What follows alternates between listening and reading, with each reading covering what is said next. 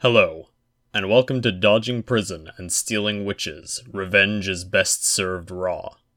Written by Lead Von E, read by Soren Childs. Edited by Nix. Chapter 10 The Book of Names, Part 2. Harry stood on Greengrass Manor lawn, wearing only swimming shorts and sandals. The sun warmed his pale skin. A slight breeze ruffled his messy hair. Soak me, Harry! He whipped his wand in the direction of the voice. Aguamenti! A jet of water shot from the end of his wand. It hit something, vanished, and reappeared a foot away. Gah! He stopped the charm and regarded the unseen obstruction. He still couldn't see anything. It went straight through the cloak, curved along the insides, and shot back out again. Harry picked up a clipboard and walked towards the voice. Daphne appeared, slightly moist and dressed in full rain gear. Earlier, he'd suggested that she also wear a swimsuit. She'd panicked and threatened to sting hex him if he'd so much as transfigured her hat. It felt like I was in a cave made of flowing water. Harry unclipped a muggle pen from his waistband and made a note on the clipboard. So it hides against water too. Although, if you know what you're looking for, it is still possible to spot you, but only while the spell is being cast. Daphne folded the liquid like cloak. That's four things it protects from so far sight, chalk, water, and homenum revelio. Now, at least, anyway. I still don't understand why anyone would charm the cloak to be vulnerable to homenum revelio. It's their own cloak, isn't it? Your guess is as good as mine. The charm's been removed now. Harry looked down at the clipboard. But the cloak doesn't stop you being heard or smelt, and Calor Revelio still picks up a heat signature. I'm glad so few people know that spell. Daphne snapped her fingers. It's about going in versus going out. Harry smiled. Continue. Well, light bounces off things, right? That's how we see. The water came from the outside, so did the chalk, and the homenum Revelio feels like a wave going over you if you're hit. I didn't feel anything under the cloak. Harry scribbled on the clipboard. Sound is vibrations, but it radiates out from you. So does smell. So does heat. Harry grinned. Sounds like you're onto something, although it doesn't explain how you can still see while wearing the cloak. Chalk that up to magic, I guess. What would this mean if it were true? Daphne hesitated. That. that other things coming from the outside might also not work on the cloak? Harry dropped the clipboard, took the cloak from her unresisting hands, and whipped it around himself, vanishing from sight. Stun me. Well, what? Dueling practice time, Daphne. Stun me. The adventurous blonde stared, shrugged, closed her eyes, and raised a hand in his direction. Red lights appeared on the tips of all five digits. A bolt of red shot towards him. Harry watched in fascination as the bolt hit the cloak, passed through it, hugged and curved along the side, and hit his shoulder. Darkness. Harry! Harry! Daphne's voice called to him from the fog of nothing. Ugh. He sat up on the grass. Daphne was peering at him from half a foot away. Guess that didn't work then, he smiled sheepishly. What happened? I saw the bolt disappear. It didn't flash when it hit you. It passed along the inside of the cloak like you described the water did, but it happened to hit my shoulder. I'm guessing you've got a 1 in 3 chance of dodging a spell that hits you under this thing. Daphne raised her eyebrows and bit her lower lip. That's pretty cool, but it would have been even cooler if it had made you immune to enemy spells. He pointed a finger. That would be a total game changer. He stood. It's still pretty good, though. Better than a demiguise cloak. Much better than a disillusionment charm. Daphne frowned. Still doesn't get us into warded areas. He winced. Their one experiment at ward breaking with the cloak had been painful. They'd keyed him out of the Greengrass wards and he'd tried to enter. It had gotten him past the perimeter wards, but the moment he'd fully entered the area wards, he'd been forcefully and painfully ejected. If the cloak could get us through wards, it would be game over, but at least we now know what it can do. He stretched his arms. You ready for a super secret Hogwarts scouting mission? Daphne's eyes gleamed. I am so ready for that. Under the invisibility cloak, Harry flew.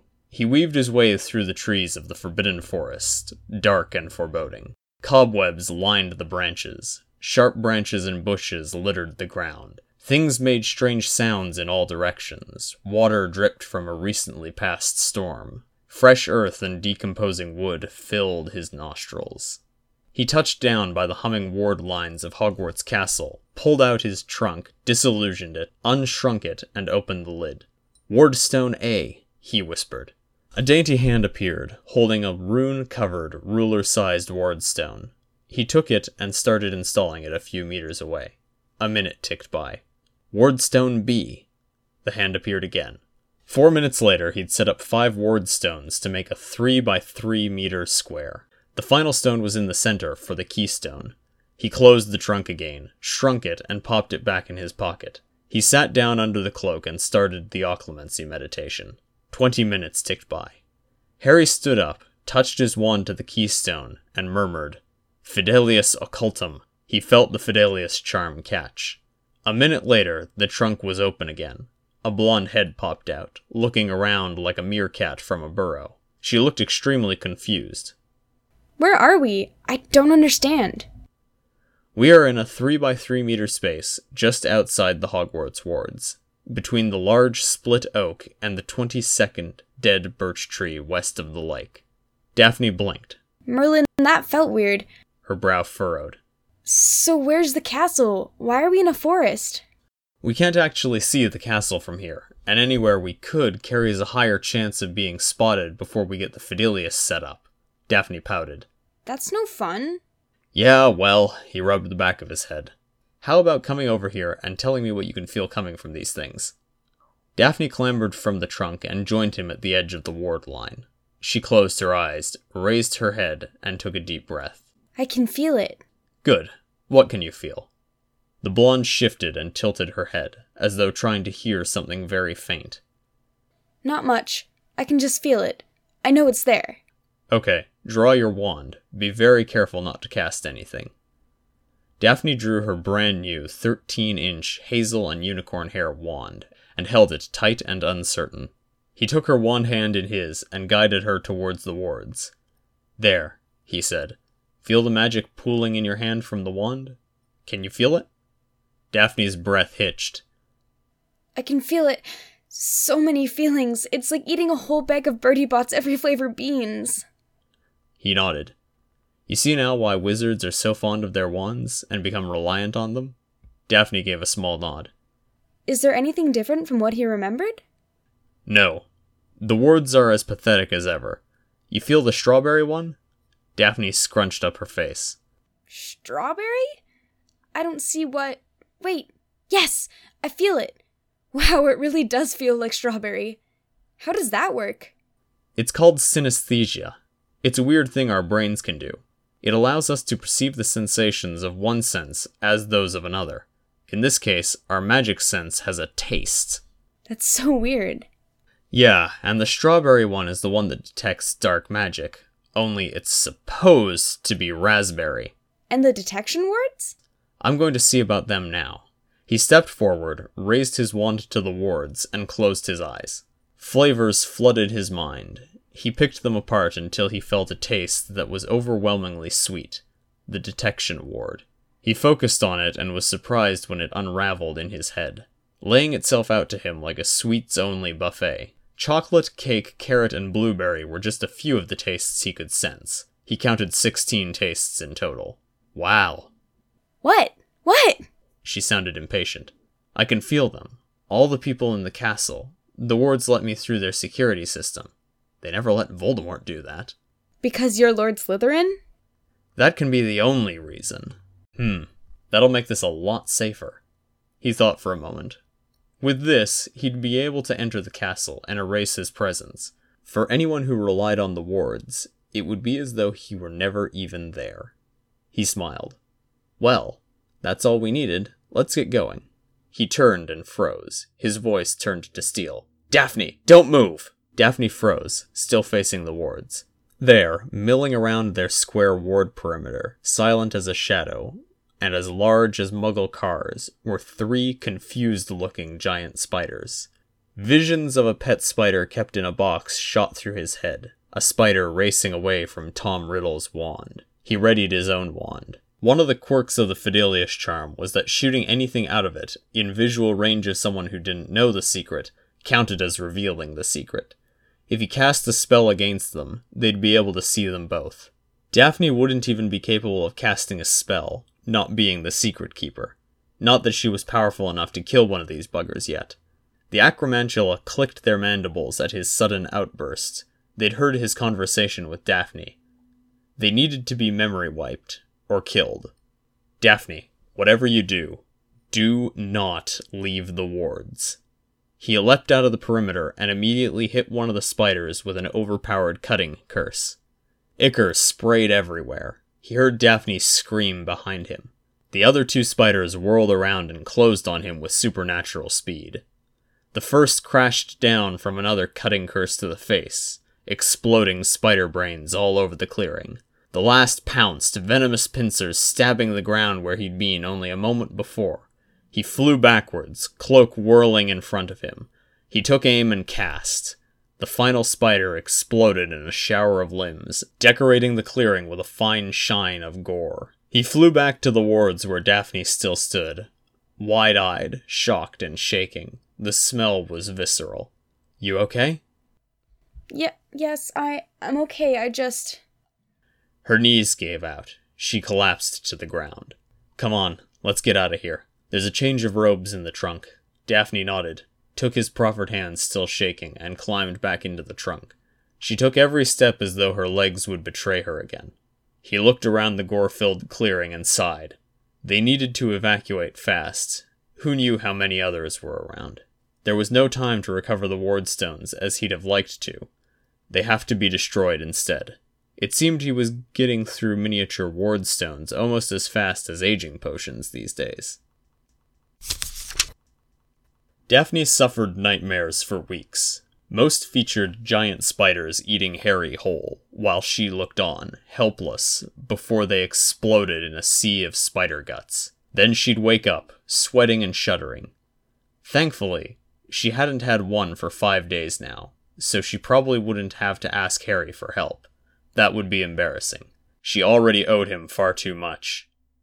Today was the 21st of June, the summer solstice, the first mandatory Wizengamot of the year, and the day that they'd decided to solve their Book of Names problem by breaking into the office of the most powerful wizard in the world. You ready, Daff? She stood by Greengrass Manor's sitting room flue, wearing her brand new emerald green formal Wizengamot robes. The highlights were silver.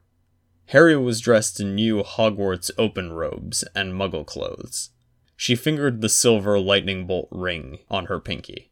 She nodded. Her hands were sweating. Right, I'm off then. He turned to leave. wait. The boy she was to marry one day turned back to her. She hesitated, then hugged him. Despite their close relationship, she'd never felt comfortable enough before. She wrapped her arms around his shoulders and held him close. Harry also hesitated, but then relaxed and returned her hug. Don't get caught, Harry. I won't. Promise me.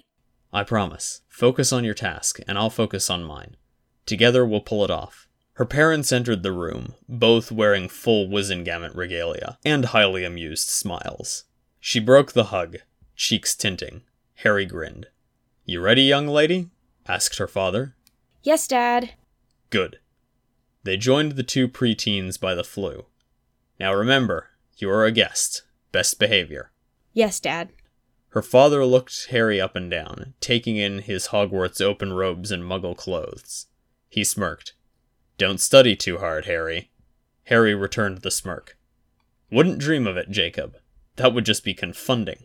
Despite her worry, she groaned. Her mother rolled her eyes. She turned and marched into the flue. Ministry of Magic Atrium. A half hour later, Harry hovered a foot above the still waters of the Hogwarts Black Lake. The invisibility cloak billowed in the Scottish Highland wind. He was sure it would have looked cool if anyone could have seen it. That was unlikely.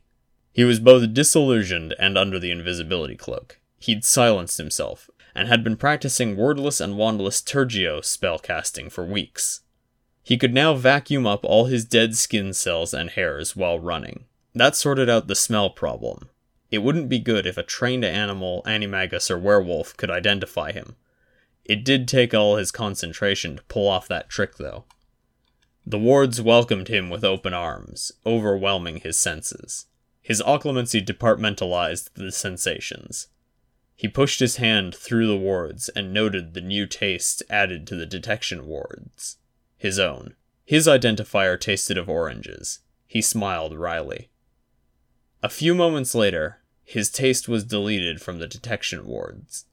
He nodded, satisfied. Now he just had to wait. Daphne stuck to her mother's side while they made their way through the packed throng of lawmakers in the corridors outside the main Wizengamot room. As the betrothed of the mysterious Lord Slytherin, she was getting a lot of attention. Ah, Lady Greengrass! A voice called. Her mother turned. Daphne saw an older, shorter wizard with a full gray beard. Lord Ogden, a pleasure to see you again. Her mother motioned to her. Have you met my oldest daughter, Daphne? She remembered Lord Ogden from her lessons. He was grey, and likely the sixth richest person in magical Britain. Lord Ogden smiled all the way to his eyes.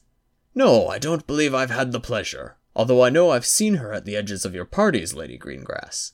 But of course we know all about you, Miss Greengrass. Betrothed to our favorite masked lord, aren't you?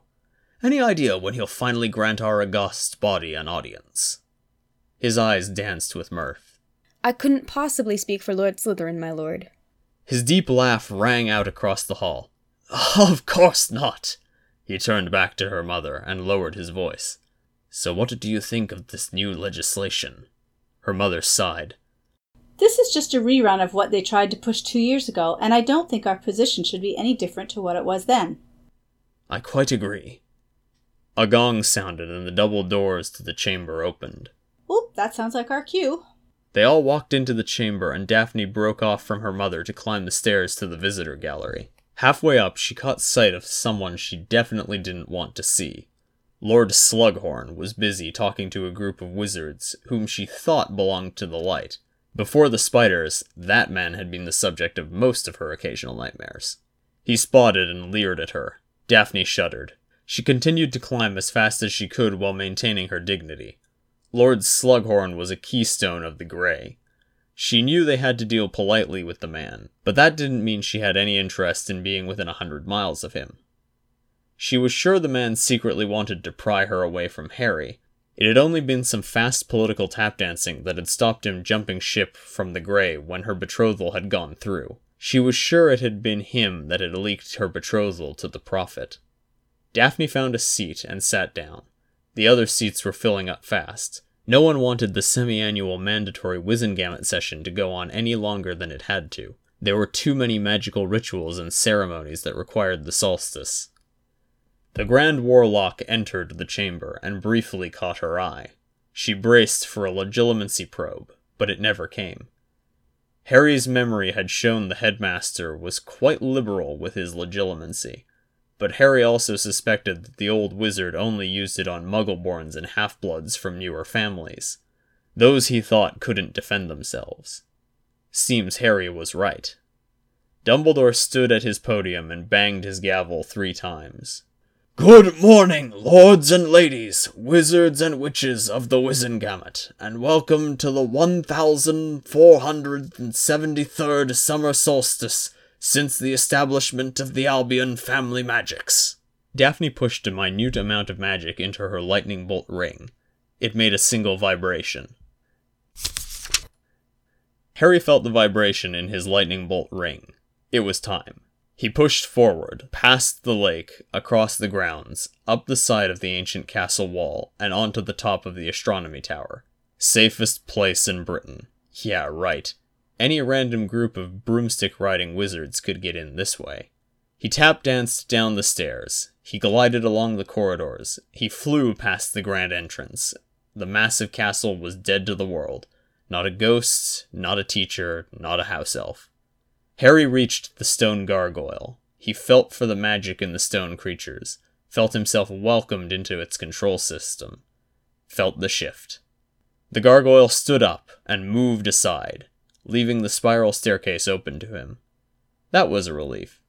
he hadn't been sure that would work. Not having to break in through the window was definitely a good thing. He opened the door, trod on the humorous welcome mat, and scanned the room for his goal. One painting frowned at the open door, another looked confused. He spied the book sitting on a raised pedestal next to the sorting hat. Excellent. Headmaster Dumbledore listened to the assembled aristocracy of the wizarding world bicker and snipe at each other. Not much was likely to happen. Not much had happened for a while. A few years ago, it had looked like the neutrals were set to collapse. That would have been volatile. But it hadn't happened. A new player had shown up, with a new ideology and new energy.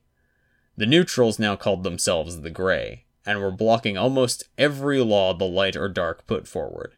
Stability seemed to be their watchword. Rumors ran rampant about Lord Slytherin.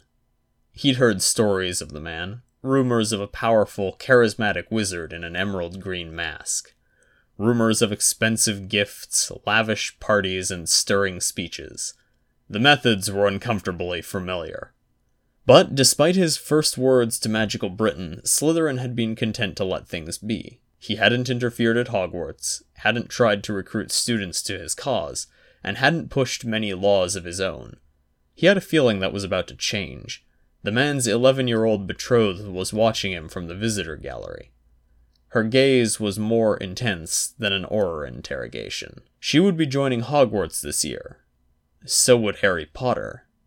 It made him uncomfortable. Most of his contingencies for the boy depended on him being an outcast from both the light and the dark. If the Grey took him in, would Lord Slytherin appreciate the risks the boy posed, even if he explained? He didn't know. The man still refused all contact with him. Slytherin was harder to pin down than fog. He jerked. He felt his moon shaped spectacles heat up, saw them flash a warning onto the lenses. Someone had entered his office, alone. Someone who wasn't on his personal OK list. But how? The security systems shouldn't let anyone in who wasn't okayed. Even Minerva couldn't give permission without his clearance. Who could possibly. His eyes widened and flickered to the ice blue stare of Miss Greengrass. Slytherin could possibly. And he was trapped here. He didn't even dare patronus Minerva, not in the middle of a full Wizengamot session. Merlin, damn it! Harry fired a point blank killing curse at a sleeping Fawkes, who gave a loud caw, burst into flames, and fell to the floor in a pile of ashes. He conjured three boxes, scooped the ash into one, the newly molted phoenix chick into the second, and the sorting hat into the third. He pocketed the ashes. The hat and the phoenix chick boxes should be left here. As much as how utterly broken phoenixes were, there was no point in swiping him Phoenixes were extremely loyal. If he wanted one, he'd have to find his own. He glided to the paintings and turned them all to face the wall. They weren't happy about this, but what did he care? That should take care of anything in the room that might tattle on him. Now, time for the main event. Harry opened the Book of Names and turned to the latest year 1991. There he was, Lord Harry James Potter Slytherin, Current residence, the master bedroom, apartment 3, 63 Lowther Street, Penrith, Cumbria. The private apartment he'd rented near Greengrass Manor. He focused his magic and weaved enchantments. The name faded, replaced with another.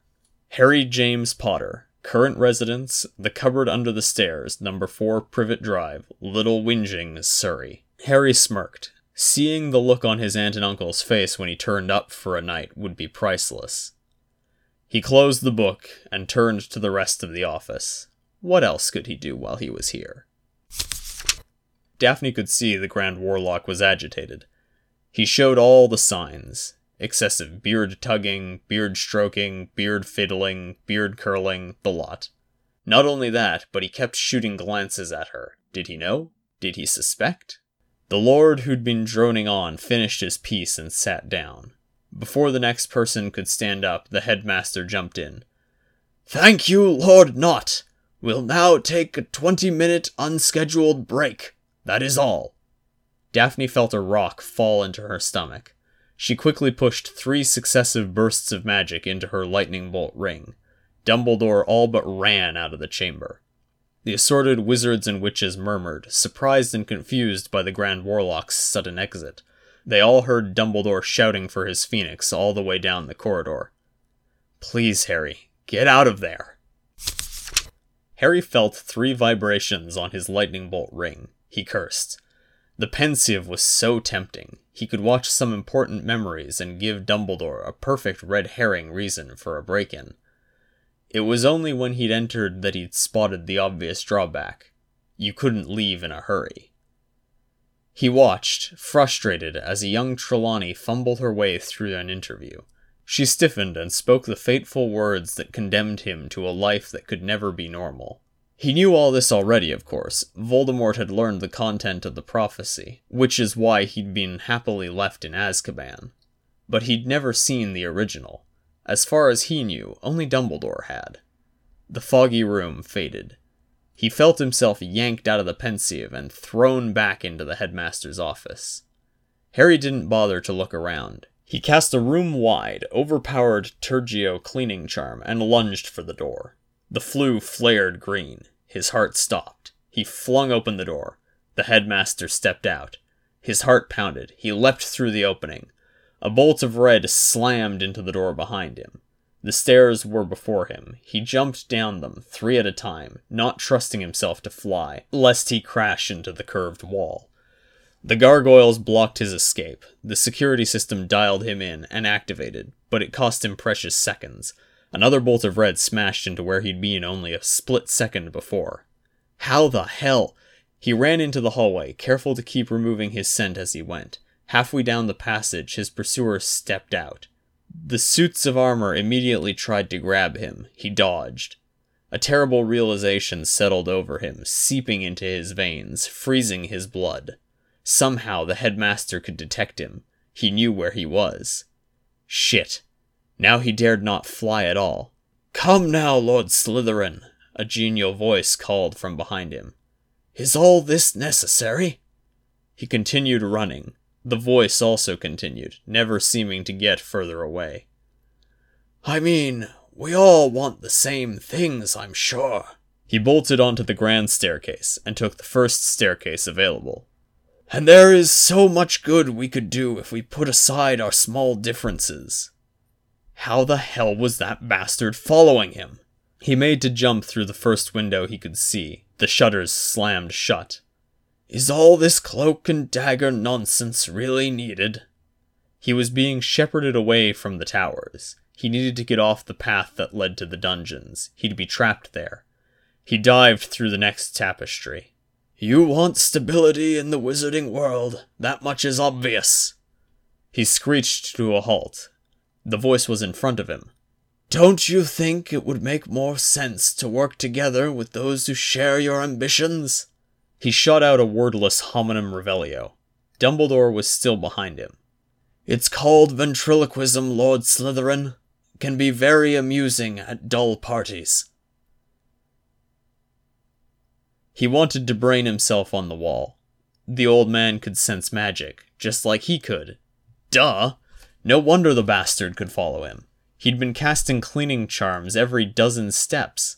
He might as well have been sending out a beacon announcing himself. Ah, I see you've decided to be reasonable. He ran. A sigh. Or not. He couldn't stop using the cleaning charms. That would be brain dead stupid. But he had to get away.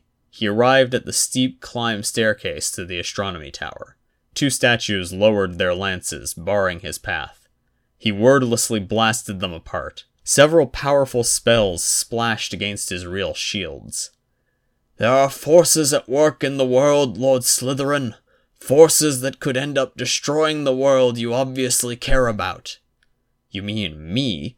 Harry forced down the impulse to swear at the fucker as he passed the fourth floor landing. And there are old threats too. Threats considered past that could once more raise their ugly heads. He reached the top of the tower and made for the edge. And your betrothed will be entering Hogwarts this year.